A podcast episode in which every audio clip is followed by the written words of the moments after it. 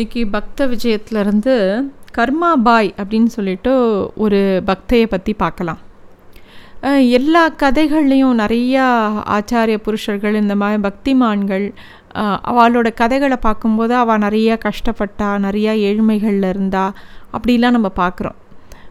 இருந்தாலும் அவளுக்கு பகவான் மேலே இருந்த பக்தியோ அவளுக்கு அது மேலே இருந்த ஸ்ரத்தையோ கொஞ்சம் கூட குறையலை. அது ஏன் அப்படின்னாக்கா, அவள் எல்லாரும் ஒரு இந்த ஜென்மா மூலமாக நமக்கு ஒரு செய்தியை விட்டுட்டு போகிறதுக்காகத்தான் வராளே தவிர, அவள் அவளோட நோக்கமே நமக்கு நல்லது பண்ணிட்டு போகணும் அப்படிங்கிறது தான்.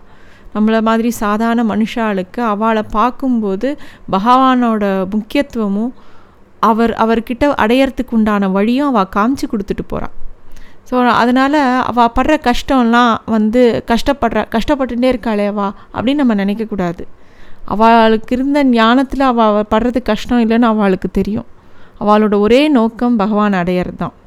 இன்றைக்கி பார்க்கக்கூடிய கர்மா பாய் அப்படிங்கிற அவளோட கதை இது எங்கே நடக்கிறதுனா, பூரி ஜெகநாத க்ஷேத்திரம் ஒரிசாவில் இருக்குது இல்லையா, பூரி. அங்கே ஜெகநாத பெருமாள் தான். அங்கே போனால் ரொம்ப அழகான கோவில். அங்கே போய் கண்டிப்பாக சேவிக்க வேண்டிய கோவில். அந்த ஊரில் தான் வசித்து வர அவள். அவள் ரொம்ப மகா பக்தை, கிருஷ்ண பக்தை. அவளும் அவள் கணவரும் அந்த ஊரில் வாழ்ந்துட்டுருக்கா. அவள் கர்ப்பமாரா அவளுக்கு குழந்த பிறக்க போகிறது. அவள் ரொம்ப சந்தோஷமாக இருக்கா. அவள் வீட்டில் ரொம்ப அழகான ஒரு குழந்தை பிறக்க போகிறதுன்னு சொல்லிவிட்டு அவள் ரொம்ப சந்தோஷமாக இருக்கா. ஆனால் திடீர்னு அவளுக்கு ஒரு பெரிய துக்கம் வருது. அவளோட கணவர் திடீர்னு இறந்து போய்ட்றார் குழந்தை பிறக்கிறதுக்கு முன்னாடியே. அவளால் அந்த துக்கத்தை தாங்கவே முடியல. இருந்தாலும் அந்த குழந்தைக்காக உயிரோடு இருக்கா. அந்த குழந்தையும் சில காலம் கழித்து பிறக்கிறது. ஆனால் அந்த குழந்தைக்கு அப்பா இல்லைங்கிற துக்கம் தெரியக்கூடாதுன்னு சொல்லிவிட்டு அந்த குழந்தைய நல்ல விதமாக வளர்க்குறா. அந்த குழந்தைய நல்லா படிக்க வைக்கிறா. அப்புறம் அந்த குழந்தைக்கு பருவத்தில் கல்யாணமும் பண்ணி வைக்கிறா.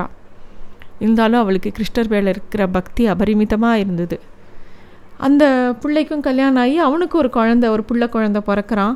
சந்தோஷமாக தன்னோட பிள்ளை மருமகள் பேர குழந்தையோடு அவள் வாழ்ந்துட்டுருக்கா. விதி அவள் குடும்பத்தை இன்னொரு பெரிய அடி கொடுத்தது. அதாவது அவளோட மகனும் இறந்து போனான்.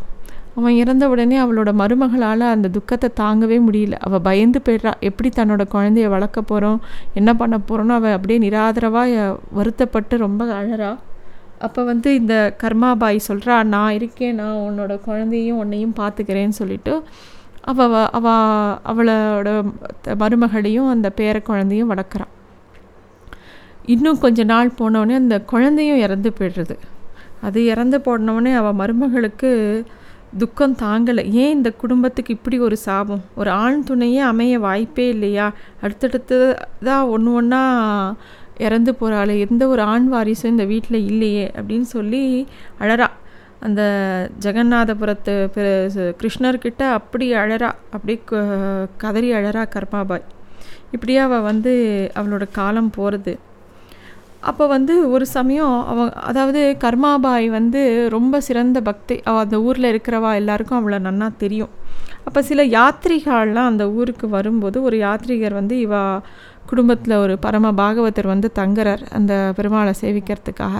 இவ எல்லா பணிவிடையும் செய்கிறா. இவா குடும்பத்தில் நடந்த எல்லா சோக நிகழ்ச்சிகளும் அவர் கேட்குறார். கேட்டவுடனே அவளுக்கு ஆறுதல் சொல்லி அவளுக்கு அவளை இந்த கிருஷ்ண பக்தியிலேயே இருக்க சொல்கிறார் அவர். அப்போ தங்கிட்ட இருக்கிற ஒரு கிருஷ்ண விக்கிரகத்தை கொடுக்குறார் அந்த கர்மாபாய்க்கு.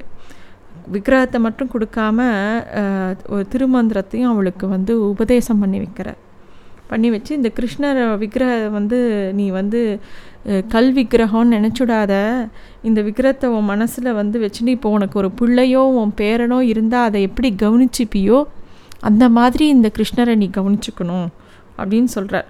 உன்னோட எல்லா கவனமும் இந்த கிருஷ்ணர் மேலே இருக்கணும். நீ நீ எப்படி சாப்பிடுவியோ, நீ எப்படி ஸ்நானம் பண்ணுவியோ, எல்லாமே இந்த கிருஷ்ணரை உங்கள் ஆத்து குழந்த மாதிரியே நினச்சி நீ வளர்க்கணும் அப்படின்னு சொல்லி கொடுத்துட்டு போய்ட்றார். அவளுக்கும் ரொம்ப சந்தோஷமாயிடுறது. அந்த கிருஷ்ண விக்கிரகம் வந்தவுடனே அவளுக்கு எல்லா துக்கமும் மறைஞ்சிடுறது. அவளோட சதா சர்வ காலமும் அந்த கிருஷ்ணரையே நினச்சிட்டு இருக்கா. கிருஷ்ணரை எழுத்து குளிக்க வைக்கிறா. அதற்கு அதாவது கிருஷ்ணருக்கு பசிக்குமே. அவள் தூங்கி எழுந்துக்கும் போது ஐயோ இன்றைக்கி என்ன கிருஷ்ணருக்கு நைவேத்தியம் பண்ணணும், இன்றைக்கி என்ன சமைக்கணும் அப்படின்னு சொல்லி யோசிச்சுட்டே எழுந்துக்கிறா. அதனால் அவள் குளிக்கிறது கூட கிடையாது. குழந்தை பசியில் அழுமே, ஒரு அம்மா வந்து காலங்காத்தால் ஒரு குழந்தை அழறது அப்படின்னா குளிச்சுட்டு அப்புறமா நிதானமாலாம் சமைக்க மாட்டா, உடனே டக்குன்னு ஒரு பாலை காய்ச்சி அதுக்கு ஒரு ஃபீடிங் பாட்டிலில் போட்டு அந்த குழந்தைக்கு கொடுத்துருவா இல்லையா. அது மாதிரி இந்த கர்மா பாய் வந்து எழுந்துக்கிறச்சே அந்த கிருஷ்ணர் குழந்தை அழுமே அப்படின்னு சொல்லிட்டு வேக வேகமாக சமையல் பண்ணுறாளாம். பண்ணி கிருஷ்ணருக்கு நைவேத்தியம் பண்ணிவிட்டு அப்புறமா கிருஷ்ணரை எடுத்து தூளியில் போட்டு ஆட்டி தூங்க வச்சுட்டு அப்புறமா தான் குளிக்க போவாளாம். அவளை பொறுத்த வரைக்கும் அந்த குழந்தை அவள் வீட்லேயே வளர்ந்துட்டுருக்கு, அவள் வீட்லேயே இருக்குங்கிறது தான் அவளுக்கு நினப்பு.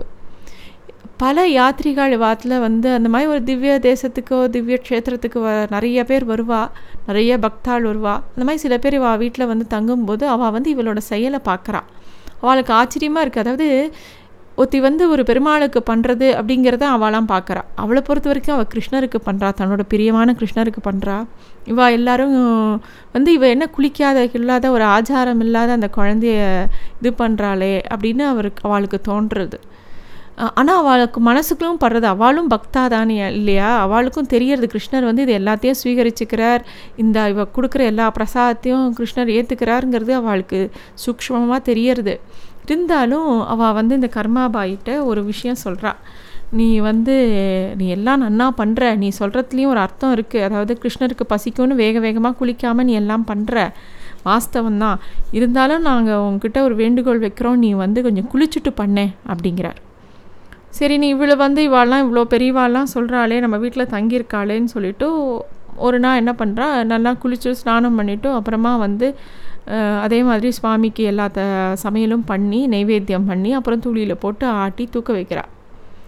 திடீர்னு மறுநாள் காலம்பரை பார்த்தா அர்ச்சகர் ஓடி வரார். ஓடி இவர் வீட்டில் எல்லாரும் இருக்கா, அந்த யாத்திரிகள்லாம் இருக்கா, யார் ஆச்சாரமாக குளிச்சுட்டு சமைன்னு சொல்கிறாளோ அவள்லாம் இருக்கா. அவள் முன்னாடியே நேராக போய் கர்மாபாயிட்ட சொல்கிறா, நேற்று என்னோடய கனவில்